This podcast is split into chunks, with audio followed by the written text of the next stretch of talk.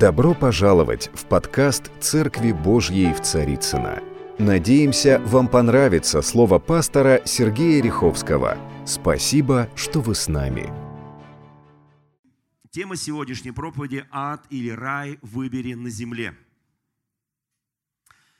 На самом деле мы выбираем ад или рай не на небесах, а на земле – это очень важное утверждение, потому что некоторые так не считают. Некоторые считают, что можно купить индульгенции на следующие тысячи, десятки тысяч лет и себя выкупить. Но на самом деле это не имеет ничего общего с Евангелием, со Словом Божьим. Всякий раз, когда мы вспоминаем человека, который отошел в вечность, мы иногда думаем, надо как-то ему помочь там на небесах. Мы приходим, говорим, некие, некие молитвы за упокой, некие за здравие. Вы знаете, друзья мои, на самом деле Писание очень категорично. И то, и та притча Иисуса Христа, о которой мы будем говорить сегодня, это одна из самых известных притч, называется «О богаче и Лазаре». Эта притча, она очень принципиальна, и она очень радикально ставит акценты. Я долго думал, стоит ли мне в июле месяце, в таком хорошем летнем месяце, с учетом, конечно, лета не получилось пока еще, в надежде, что получится, немножко такой акт. Вы знаете, в Санкт-Петербурге выпал град и снег, вот э, вчера где-то на горном Алтае там все завалило, дороги завалены снегом. Ну, июльская погода просто, да. Что-то случилось, где-то где-то что-то сломалось. Но вы знаете, на все есть воля Божья, поэтому некоторые говорят, это такой небольшой ад на земле. Вы знаете, это мелочь по сравнению с тем адом, который реально называется адом. Я буду сегодня говорить эту проповедь достаточно радикальную, поэтому предупреждаю, не огорчайтесь, может быть, э, чтобы не было там, вот я пришел сегодня на служение, ожидал, что мне скажут, Иисус тебя любит. Иисус нас любит всегда, и мы об этом в конце проповеди еще расскажем. Но, тем не менее, очень важно вспомнить о том, что жизнь человеческая, она однажды на земле завершится. Однажды на земле завершится, и будет вечность с Богом, либо без Бога. Итак, на основании этой притчи я хочу ее прочесть сейчас. Э, надеюсь, что многие ее знают, но тем не менее я прочту ее. Евангелие от Луки, 16 глава, я буду читать с 19 стиха. «Некоторый человек был богат, одевался в парфиру, невесон, и каждый день пиршествовал блистательно. Был также некоторый нищий именем Лазарь, который лежал у ворот его в струпьях. И, желая напитаться крошками, падающему со стола богача, и псы, приходя, лизали струпья его». Умер нищий, отнесен был ангелами на лон Авраамова. Умер и богач, и похоронили его. И в Аде, будучи в муках, он поднял глаза свои, увидел вдали Авраама и Лазаря на лоне его. И, возопив, сказал, «Отче Аврааме, умилосердись надо мной, и пошли Лазаря, чтобы омочил конец перста, то есть пальца своего, в воде, и прохладил язык мой, ибо я мучаюсь в пламени сем». Но Авраам сказал, чадо, вспомни, что ты получил уже доброе твое в жизни твоей, а Лазарь злое. Ныне же он здесь утешается, а ты страдаешь. И сверх всего того между нами и вами утверждена великая пропасть, так что ходящие, хотящие перейти отсюда к вам не могут, также и оттуда к нам не переходят. Тогда сказал он, так прошу тебя, отче, Аврааме, пошли его, то есть Лазаря, в дом отца моего, ибо у меня пять братьев, пусть он засвидетельствует им, чтобы они не пришли в это место мучения. Авраам сказал ему, у них есть Моисей и пророки, пусть слушают их. Он же сказал, нет, отче Аврааме, но если кто из мертвых придет к ним, то есть воскреснет – покаются. Тогда Авраам сказал ему, если Моисея и пророков не слушают, то если бы кто из мертвых воскрес, не поверят. Очень радикальная, категорическая притча Иисуса Христа. Все его притчи о Царстве Божьем. Мы говорили на протяжении ряда богослужения о плевелах. Мы говорили о том, что плевелы растут на том же поле, что и пшеница, хорошая, добрая пшеница и плевелы. Мы говорили о том, что плевелы посадил дьявол, а пшеницу посадил Господь Бог – мы каждый из нас, э, конечно, хотели, чтобы быть пшеницей, и, собственно говоря, мы таковыми являемся. Но, вы знаете, мы говорили о плевелах, что нам не нужно тратить время на плевелы. Многие тратят свою жизнь, чтобы вырвать все плевелы вокруг себя. Это бессмысленно, потому что с плевелами будет разбираться Господь, вернее, ангелы Божьи. Так написано в Священном Писании, не пожнут сначала плевелы, а потом пшеницу соберут в житницу. И вы знаете, не трать свое драгоценное время. Вы знаете, многие приходят в церковь и говорят, а я-то думал, что церковь такое благообразное место, тише благодать и вообще Божье присутствие. А я увидел здесь пару плевелов, я соблазнился. Я думал, что здесь вот как-то не так, как в мире. Место святое, особое, присутствие Господа, и вдруг плевелы. Вы знаете, на самом деле не все так просто. Нам очень кажется, что Господь не должен был допустить э, в святые места, которым является Израиль, например, и церковь, допустить плевелы. Но, увы, так случилось, и так прописано в Священном Писании – и вот здесь начинается самое-самое-самое интересное. Дело в том, что однажды в послании Ладыкийской церкви в третьей главе Откровения, или мы знаем эту книгу как Апокалипсис Иоанна Богослова, будет написано послание Ладыкийской церкви. И там написано, если бы ты был холоден или горяч, но ты тепел. Вот это состояние теплости, нет дерзновения, нет ревности, да и, собственно говоря, не очень-то и холоден, так теплый. Есть еще одно состояние помимо пшеницы и плевелов, которое называется, знаете, как-то ездил, когда был маленький, в Липецкую область, к бабушке там в деревню, и однажды она мне показала, вот это должна быть пшеница, но что-то случилось не так, либо погода не очень, либо солнце недостаточно, либо не было достаточно дождя, либо почва не очень. Вырос пустоцвет. Пустоцвет – это не плевел. Пустоцвет, пустоцвет – это пшеница, но в, котором, в которой нет зерен. То есть она не плодоносит. Она имеет вид пшеницы, но она не плодоносит. Пустоцвет. Это некое состояние, это не плевел, но уже не пшеница. Это некая переходная субстанция. Вы знаете, когда мы говорим о богатых и бедных, конечно, многие веруют, что богатые никогда в Царствие Божие не войдут. Это полная чушь.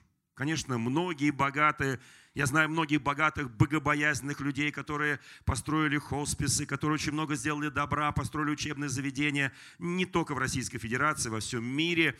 Я знаю очень богатых, богобоязненных, трепещущих пред Господом, которые сделали очень много добра. И поверьте, они войдут в Царство Небесное быстрее многих, которые не делали многое добра.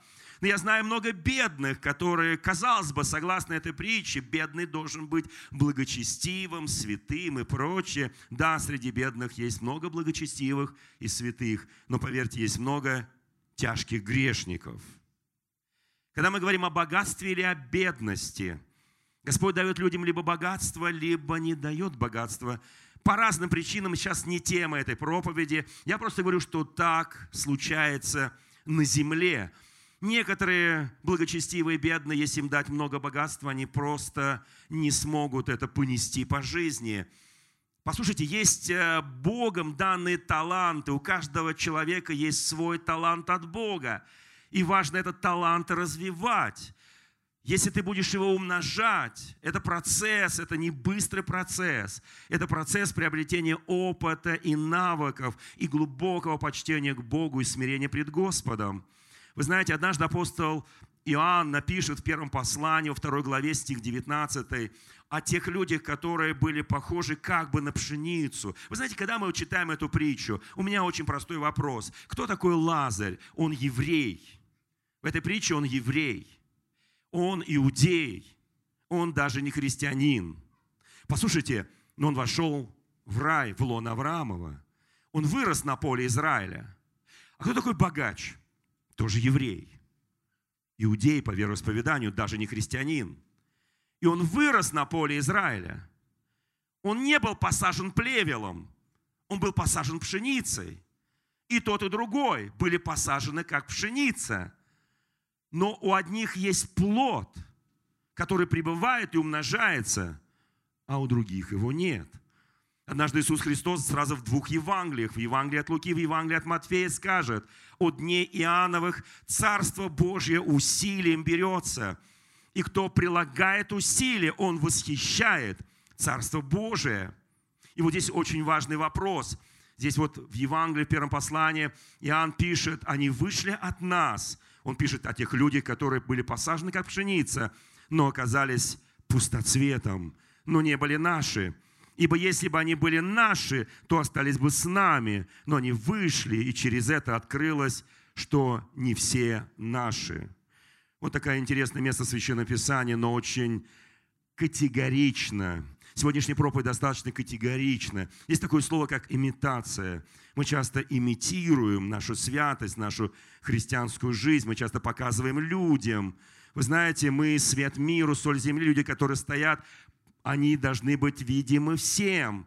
И здесь очень сложно имитировать. Написано о некоторых людях, которые стали пустоцветами и в Израиле, и в церкви, имеющие вид благочестия, но силы же его отрекшиеся. Второе послание апостола Павла Тимофею, 3 глава. Почему они такими стали? С первых стихов он объясняет, знай же, что в последние дни наступят времена тяжкие.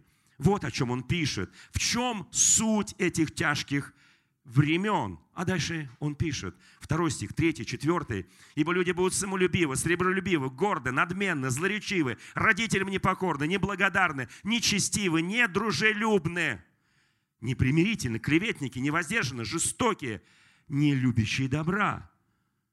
Какой-то странный перечень, да? Тяжкий перечень. Невоздержаны, жестокие, клеветники, не любящие добра. И дальше написано,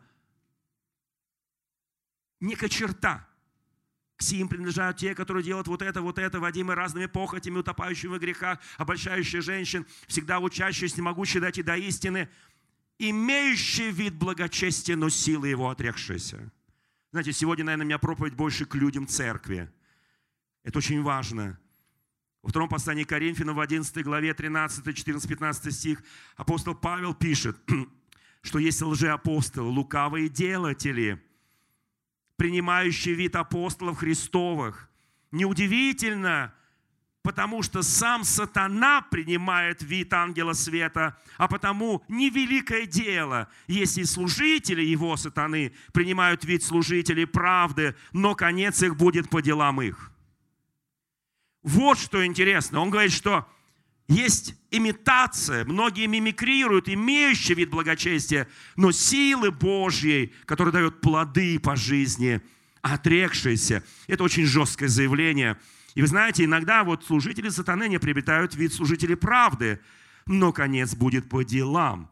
Вы знаете, все семь посланий в книге Откровения, вторая, третья глава книги Откровения начинаются словами всем семи церквям. «Знаю дела твои». Это очень сильное заявление – и он говорит, покайся, иначе я приду и сдвину светильник твой. Вы знаете, мы уже договорились, что мы не обращаем внимания на плевелы. Не тратим на это время просто. Не тратим на это силы. Потому что у нас приходит обида на них, обида на Бога, обида еще на что-то. Мы начинаем роптать, нам что-то не нравится, эти, эти вот плевелы одолели.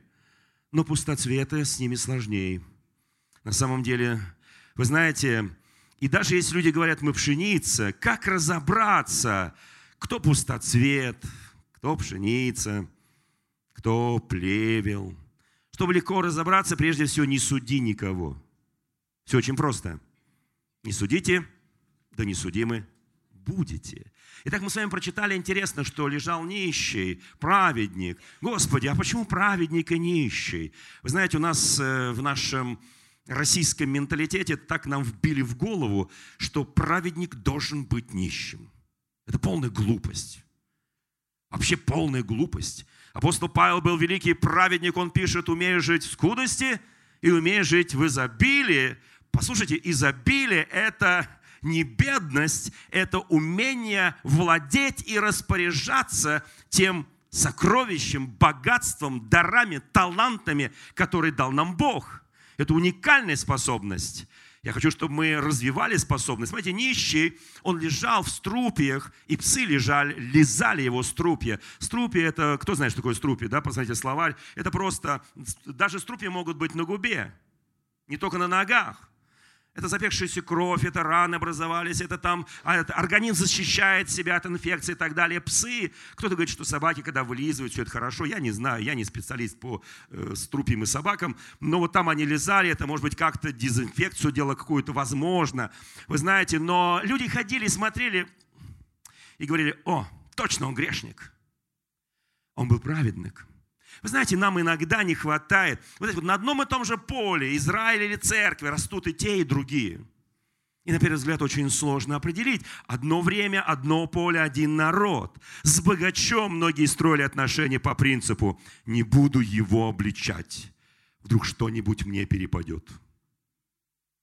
Это такой принцип у многих. Я не буду касаться богача, с ним все понятно. Буду обличать, ничего не получится. Знаете, его окружали подхалимы, листицы достаточно, и которые ему говорили, слушай, ну все хорошо у тебя, все отлично, ты не переживай, пройдем. Ты же не Лазарь, который лежит в грязи, в пыли, в струпьях, и крохи со твоего стола собирает и кушает. Псалом 49, стих 21. Он так называется, 49 псалом обличения грешников – вот что говорит здесь Священное Писание. Ты это делал, а я молчал. Что делал? Беззаконие. Бог говорит, ты делал, я молчал.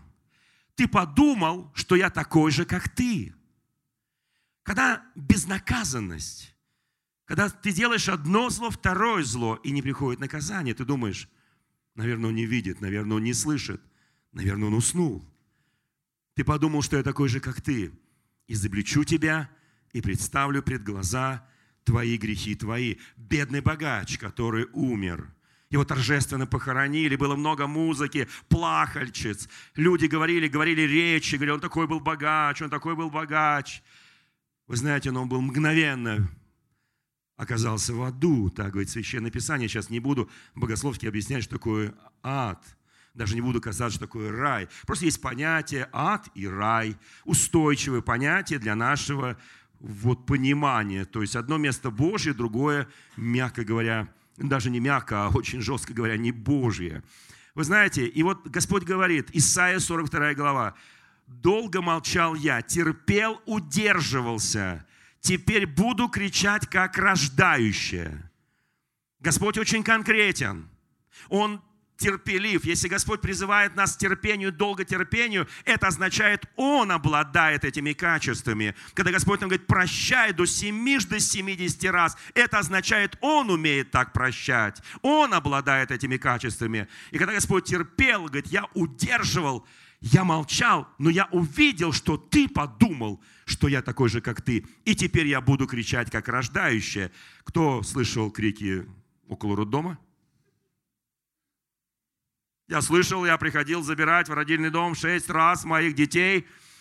И я слышал эти крики, эти вопли, и сам дважды принимал роды. Я знаю, как кричит рождающая. Ну, дорогие мои, знаете, вот Исайя 57 глава, стих 11. «Кого же ты испугалась, Бог говорит к Израилю? Устрашилась, что сделалась неверной мне, и меня перестало хранить и помнить в сердце своем.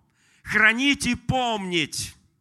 Хранить и помнить. Суета, беготня, скорости жизни, все быстро идет.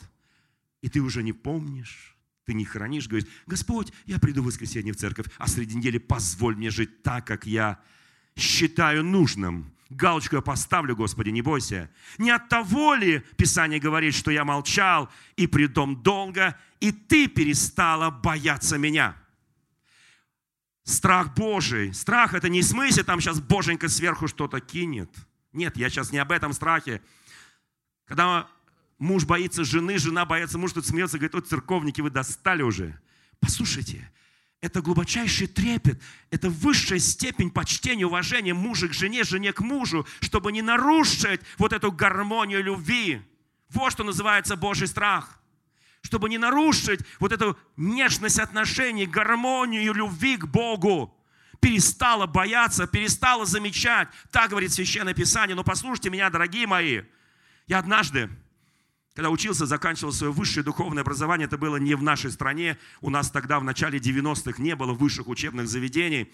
Я учился в другой стране, у нас в программу входило посещение тюрем. У нас есть прекрасные служители тюремные. И мы приехали в особую тюрьму, где сидят священнослужители. Да, есть такая тюрьма.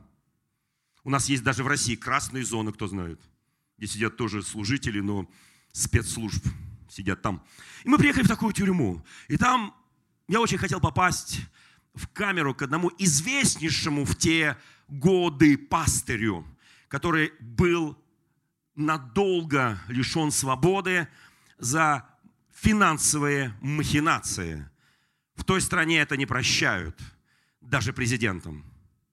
Послушайте, я к нему, каждый из наш из студентов, а я уже к тому времени был э, епископ церкви, но студент. Вы знаете, мы имели право задать по два вопроса. Я задал первый вопрос. Я увидел этого человека, который был легендой, который много был на телевидении, который создавал христианское телевидение. Послушайте. Я спросил его, любишь ли ты Иисуса Христа? Я хотел понять, почему он здесь? Любит ли он Христа? Он говорит, не просто люблю, очень люблю. И любил всегда. Мой второй вопрос был очень конкретен. Почему ты здесь? Я его любил, но не боялся. Но не боялся. Многие изменяют своим близким, мужьям, женам. Нет, я люблю свою жену, я люблю своего мужа. Ну так это для разнообразия, чтобы... Нет, я просто с телом был. Слушайте, это очень серьезные вещи, которые мы сейчас говорим. Это ужасные вещи. Я посмотрел на него, мне так его стало жалко, он по сей день сидит. Ему дали пожизненно. И я понимаю, что я встретился, я не хочу судить, Боже упаси. Мне показалось, он пустоцвет. Он пшеница. Он был посеян как пшеница. Лазарь был посеян как пшеница богач был посеян как пшеница, но что-то сломалось в течение жизни. Где-то перестал бояться Бога, перестал ценить личные отношения. Уже больше нет ничего, нет ни святости, ни праведности. Вы знаете, но когда заканчивается земная жизнь, то приходит жатва. И ангелы Господни приходят и пожинают – и вот здесь разница в этой жатве одного мгновен. Мы не знаем, похоронили ли Лазаря. Мы на самом деле не знаем из этой притчи, богача похоронили торжественно. Мы не знаем о похоронах Лазаря. Возможно, его тело где-то вот тело осталось здесь. Мы часто печемся о телах, а печься нужно о душах. Я не против того, я люблю приходить на могилку моей папы, мамы. Я понимаю, что там должно быть все прилично. Я прихожу и вспоминаю те драгоценные годы, проведенные вместе, но я понимаю, они не со мной, они с Богом. И они ждут меня там. Или не ждут. Я понимаю, что для них жатва произошла и они были отнесены. Я знаю, что мои родители в раю. Я знаю их благочестивую жизнь. Я видел, как они умирали, как праведники. Мой папа был трижды репрессирован за Христа в советские времена. При Сталине, Хрущеве, Брежневе. Он отошел в вечность как христианин. Мои родители успели родить 10 детей. Здесь вот сидят мои братья, между прочим. Вы знаете, богач не был изначально посеял, как плевелы. Он был посеян, как пшеница. Возможно ли превратиться в плевело или в пустоцвет, имеющий вид благочестия, но силы его отрекшиеся? Евангелие от Иоанна, 15 глава, стих 1. «Я есть истинная виноградная лоза», говорит Иисус Христос. Кто понимает библейский язык, те понимают. Потому что всегда церковь и Израиль – это виноградник. Это виноградник, посаженный самим Господом. Я есть истинный виноградный, отец мой виноградарь. И вот дальше следует важное заявление. Всякую ветвь. И послушайте, это не Ветхий Завет.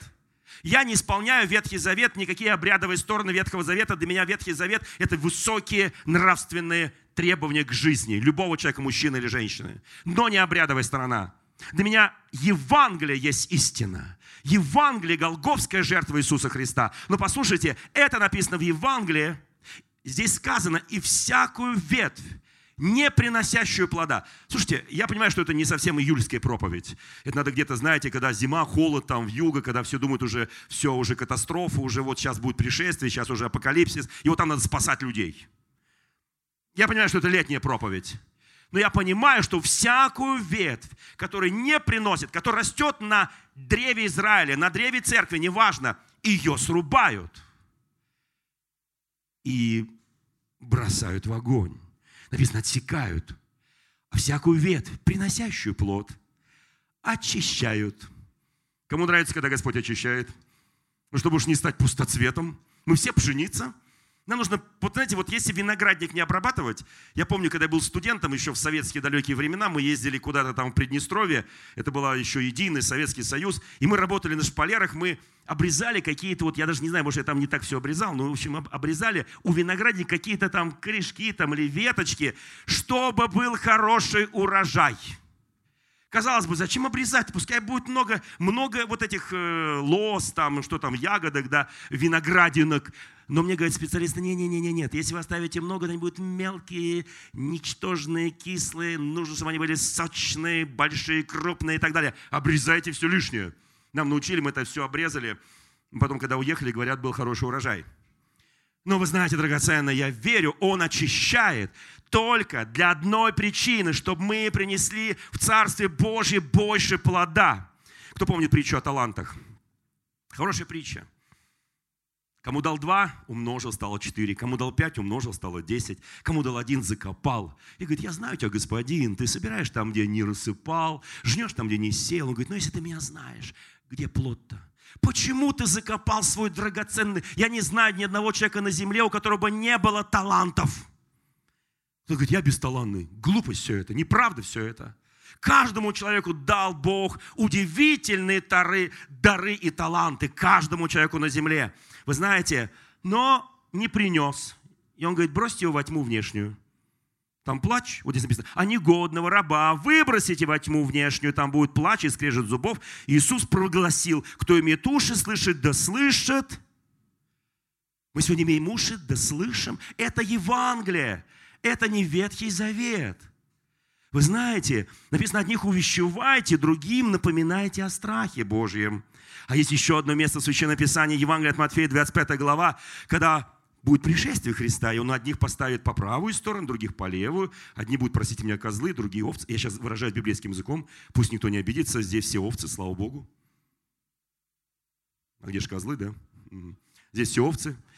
И Он скажет одним, войдите, благословенные, в покой мой, Ибо когда я был наг, вы меня одели, когда был голоден, вы меня накормили, когда был в больнице, вы посетили и так далее, и так далее, и так далее, и так далее. Он скажет, войдите в мой покой, войдите, благословенные. А другие скажут, Господи, прости, а где мы тебя видели? Даже праведники скажут, где мы тебя видели? А он говорит, вот я там видели, меня в темнице видели, в больнице видели, там видели, к сироте пришли, вот там меня видели. Что вы сделали одному из малых сих, меньших вы сделали мне. А тем, которые Господи, мы тебя не видели. Ну, конечно, вы не видели нищих, вы не видели больных, вы не видели в темницах, вы ничего не видели, вообще живете так по принципу «я страус, голову в песок и ничего не вижу». Вы знаете, как интересно здесь написано, имеющие уши, ну, если даже глаза куда-то засунул, имеющие уши да слышишь, что Бог говорит церквям – вы знаете, написано здесь, пойдут одни в муку вечную, другие в жизнь вечную. Ой, еще одно место Священного Писания, очень конкретное. Павел пишет, апостол в втором послании к Каринской церкви, 5 глава, стих 10. «Ибо всем нам должно явиться предсудилище Христова, чтобы каждому получить соответственно тому, что делал, живя в теле, доброе или худое». И дальше он пишет, только чтобы нам одетым, как нам кажется, не оказаться ногими. Это очень серьезное предупреждение. каждый будет... Послушайте, я не могу купить индульгенцию на ближайшие тысячу лет всей своей семье. Не могу. Потому что я буду судим, когда предстану... Боже мой, какое судилище Христово! Христос – сама любовь. Кто это написал? Павел. Павел, зачем ты это написал? Вообще поверили, что Иисус Христос любит всех. Да, Он любит всех. Всех грешников любит, оставляет 99 праведников, идет за одной, единственной согрешившей, чтобы ее вытащить оттуда. Но при одном условии, что а человек готов, он хочет или он не хочет. Насилие Господь не делает. И странное словосочетание судилище Христова. Что мы делали, живя в теле? Мы приходим иногда в храмы Божьи и говорим, вот это за упокой, чтобы там... Я не против. Но это ничего не изменит. Я сейчас говорю очень радикально. Это ничего не изменит.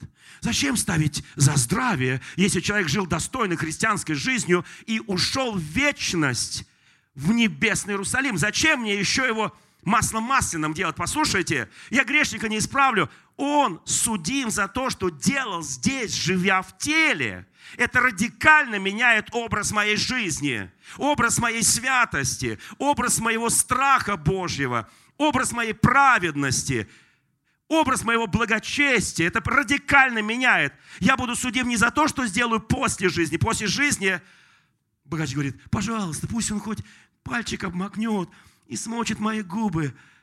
Авраам говорит, это невозможно. Как невозможно? Посмотрите, сколько там поставили всего свечей. Это невозможно. Нельзя перейти. А можно, чтобы Лазарь сюда добежал? Невозможно. Я не могу туда. Авраам, Авраам не может туда. Моисей не может туда. Кроме Иисуса Христа, который спустился в момент смерти в ад.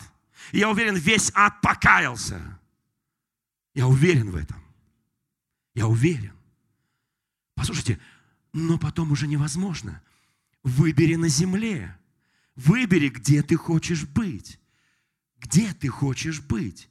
На самом деле жизнь очень... Я долго работал в медицине, многие знают. Я исповедовал умирающих людей. 90 лет, 85 лет. Знаете, что они говорили? Нет, нет, они покались, они с Господом. Они говорили, как мало пожили. Так хотелось бы еще пожить. Так хотелось бы, но... Я говорю, слушайте, все хорошо. Там лучше. И нет, не торопись туда, живи здесь, на земле. Живи достойно. Делай много добрых дел, делай много свершений. Не торопись, Господь тебя призовет в свое время. Они говорят, я говорю, вы уже уходите, все нормально. Вы знаете, я абсолютно уверен, что что-то Бог нам приготовил такое. Я хочу, чтобы однажды, когда я пойду туда, чтобы я не оказался нагим. Я хочу, вы знаете, нет перехода. И когда Писание говорит, что он говорит, пожалуйста, Лазарь, пожалуйста, Авраам, пусть Лазарь воскреснет, пусть он воскреснет, спустится на землю. У меня там есть несколько братьев, такие же безрассудные, такие же распутные, как я. Они тоже евреи, они тоже иудеи. Они тоже люди, которые рождены на поле пшеницей. Это не плевелы. Невозможно. У них есть Моисей и пророки, то есть у них есть закон и пророки, у них есть Слово Божие и пророки. Их пускай слушают. Но даже Иисус говорит, даже если мертвые воскреснут, они не поверят. Когда Иисус Христос воскрес из мертвых, скажите, пожалуйста, братья и сестры, кто знает библейскую историю, сколько людей поверили? Сколько людей сказали, все, теперь я следую за Христом? 120 из тысяч, которых он кормил, из тысяч, которые видели силы, чудеса и знамения, которые видели в нем Сына Божьего. Вы знаете, всего 120. Но я уверен, вы знаете, Иисус намекал на это, что есть закон, есть Писание, есть Слово, есть пророки. Вот мы сегодня выпустили людей, да, которые будут сильны в Слове, я верю. Это Слово, которое мы несем людям. Да, кому-то не нравится. Всякие законы выпускают. Прекратите, замолчите, не мешайте жить. Не теребите душу. Мы душу не теребим. Мы заботимся о вечности. Потому что однажды, вы знаете, неважно, тебе тут два метра или там маленькая коробочка – в стене плача? Неважно. Это не важно, но только то, что ты сделал здесь. Вы знаете, вот это мерило. То, что ты сделал. Я сделал здесь. Вы знаете, если человек на самом деле вот как-то так потерялся и уже горит этой жизнью прямо здесь на земле и не знает, как вернуться, как Писание называет таких людей. Я верю, что всегда есть возможность вернуться.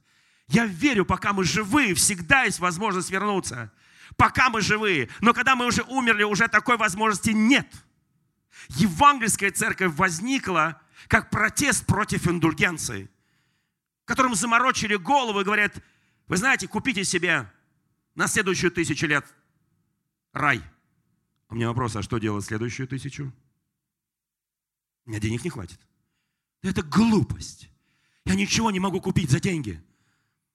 Я куплю, извините, за то золото, которое является мой Господь Иисус Христос, который ничего не стоит для меня. Просто моя вера, моя любовь к Нему – то, что я родился свыше для Него, чтобы жить полноценной жизнью. Вот что говорит Писание о тех людях, которые Писание называется головня, спасаемая из огня. Кто видел когда-нибудь головню, которую вытаскивают из костра или там с пожарища? Она еще горит, с нее быстренько сбивают пламя, спасают ее. Вот так многие, которые горели, вы знаете, в нашей церкви есть традиция, огромное количество бывших, зависимых, наркоманов и прочих, они сегодня стали благочестивыми, богобоязненными христианами, они были спасены, как головня спасается из огня, и они наследуют вечную жизнь. Они создали хорошие семьи, получили блестящее образование. Они, многие, вот скажу так, не побоясь, каждый пятый. 101 псалом, 4 стих. Молитва страждущего называется. «Ибо исчезли, как дым, дни мои, пишет Давид, величайший царь и кости мои обожжены, как головня. Однажды он сильно согрешил, вы знаете. И фактически, он говорит, мои кости растаяли во мне. Они обожжены огнем того, что я сделал. Но прошу тебя, 50-й псалом Давида, Духа Святого не отними от меня. И Господь берет и вытаскивает эту головню из этого огня и тушит – этот огонь и спасает. И Давид становится величайшим помазанником Божьим. Вы знаете, книга пророка Амоса, 4 глава, стих 11. Здесь сказано, Господь говорит, я произвел среди вас разрушение, как когда-то разрушил Содом и Гамору. И вы были выхвачены, как головня из огня, и при всем вы не обратились ко мне, Бог говорит, с плачем. Он плачет над своим творением, говорит, я вас вырывал. Вы горели, как Содом и Гамора, и вас вырывал. Но что мешало вам дальше вести праведный образ жизни? Захария 3 глава, стих 2. Иерусалим, как головня, исторгнутая из огня. Есть такое понятие, как благочестие. Знаете, в послании апостола Якова написано о чистом благочестии и о пустом благочестии. Чисто непорочное благочестие пред Богом Отцом – это презирать сирот и вдов скорбях их и хранить себя неоскверненным от мира. А пустое благочестие, благочестие – это когда люди слушают Слово, да, имеющие вид благочестия, но силы его отрекшиеся, они слышатели, но не исполняющие. И там написано «обманывающие самих себя». Да не будет этого с нами, Господи. Я заканчиваю эту проповедь. Знаете, однажды Малахия напишет, предпоследняя книга Ветхого Завета, вы снова увидите различие между праведником и нечестивым, между служащим Бога и неслужащим Богу. Я очень хочу, чтобы мы были на стороне служащих. Вы знаете, я люблю грешника, любого грешника. Я ненавижу грех, кто бы его ни делал. А грешника нельзя не любить, потому что Господь любит грешников. Он пришел не ради праведников, Он пришел ради грешников. Но мы, как праведники, должны это знать. Малахия, последняя глава Библии, Ветхий Завет, первая глава, 6 и 13 стих. Сын чтит отца, и раб чтит господина своего. Если я отец, то где почтение ко мне, говорит Господь Бог? Если я Господь, то где благоговение предо мной – Господи. Они говорят, мы не понимаем Тебя. Ты считаешь, мы бесславим Твое имя, когда приносим хромое, больное и прочее? Мы бесславим? Он говорит, да, вы говорите при том, что трапеза Господня не стоит уважения, а доход от нее – пища ничтожная. Вы знаете, Писание говорит, вспомни, откуда ты не спал и покайся. Я очень хочу возбудить в каждом из нас ревность, жажду. Времена разные бывают на земле. Мы живем в уникальное время, которое люди не жили еще, внешне не жили, а в духе жили. Неважно, какая цивилизация, неважно, какая техника, неважно что, неважно, какие инструменты производства, вообще, неважно, какая даже экономика, важно, какой человек. Либо он созидающий, либо он разрушающий. Если тебя однажды Господь вытащил, как головню из огня, возрадуйся сегодня с Господом. И продолжай благовествовать Евангелие. Я очень прошу всех нас. Послушайте, у нас есть пророки, у нас есть Слово, Писание. Не прекращай говорить Писание. Увы, напоминающее о Господе, не умолкайте говорить Священное Писание. Не умолкайте, продолжайте говорить. Александр Сергеевич Пушкин сказал в своем величайшем стихотворении, написал, пророк глаголом жечь сердца людей. Да, это кому-то неудобно, кому-то неприятно, но продолжай это делать, чтобы как можно больше людей спасти для вечности. На этой земле мы как бы все по этой земле ходим, и грешники, и святые, неважно, и солнце светит всем, и дождь падает на всех, и урожай Господь дает всем, и засуху тоже. Послушайте, но там уже ничего не изменишь. Можно изменить только здесь. Скажи соседу, можно поменять только здесь. И ты это можешь. И ты это можешь. Изменить в вечности невозможно. Изменить можно только здесь. Я очень хочу призвать всех, кто сейчас поедет отдыхать, в отпуска и многое другое, на юга, кто в Крым, кто куда, кто в Турцию, кто еще куда, кто в деревню просто. Я у себя просто отдыхаю вот в пригороде Москвы, мне нравится отдыхать пригороде Москве. Правда, отдыхаю только вечером, когда приезжаю с работы, но неважно. Вы знаете, я могу сказать только одно. У нас у каждого есть шанс на земле. И ни у кого нет шанса, когда уже там. Запомни это. Чтобы ты потом не сказал, мне это никто не говорил. Ты это знаешь, значит, ты просвещен. Слава нашему Господу. Давайте встанем перед нашим Господом, поблагодарим Его за Его божественное слово, божественное откровение. Слава Богу! Господь Иисус, мы благодарны Тебе Твою божественную любовь, милость, благость, сострадание, милосердие каждому человеку. Нет такого человека, которого Ты не влечешь к себе. Господи, и пусть Твое сердце громко стучит нашему сердцу, Твои уста говорят нашему слуху. Я прошу Тебя, Господи, Ты вчера, сегодня, во веки тот же. Ты не изменен в своей любви, благости и милосердии. Просвети каждого человека. И пусть, Господи, в ближайшие дни, если многие поедут в отпуска на отдых, чтобы вспоминали эту проповедь, чтобы читали места Священного Писания и жили праведно пред Тобою во имя Иисуса Христа. Аминь. Дорогие друзья, спасибо, что были с нами. И до встречи на следующей неделе на подкасте «Церкви Божьей в Царицына.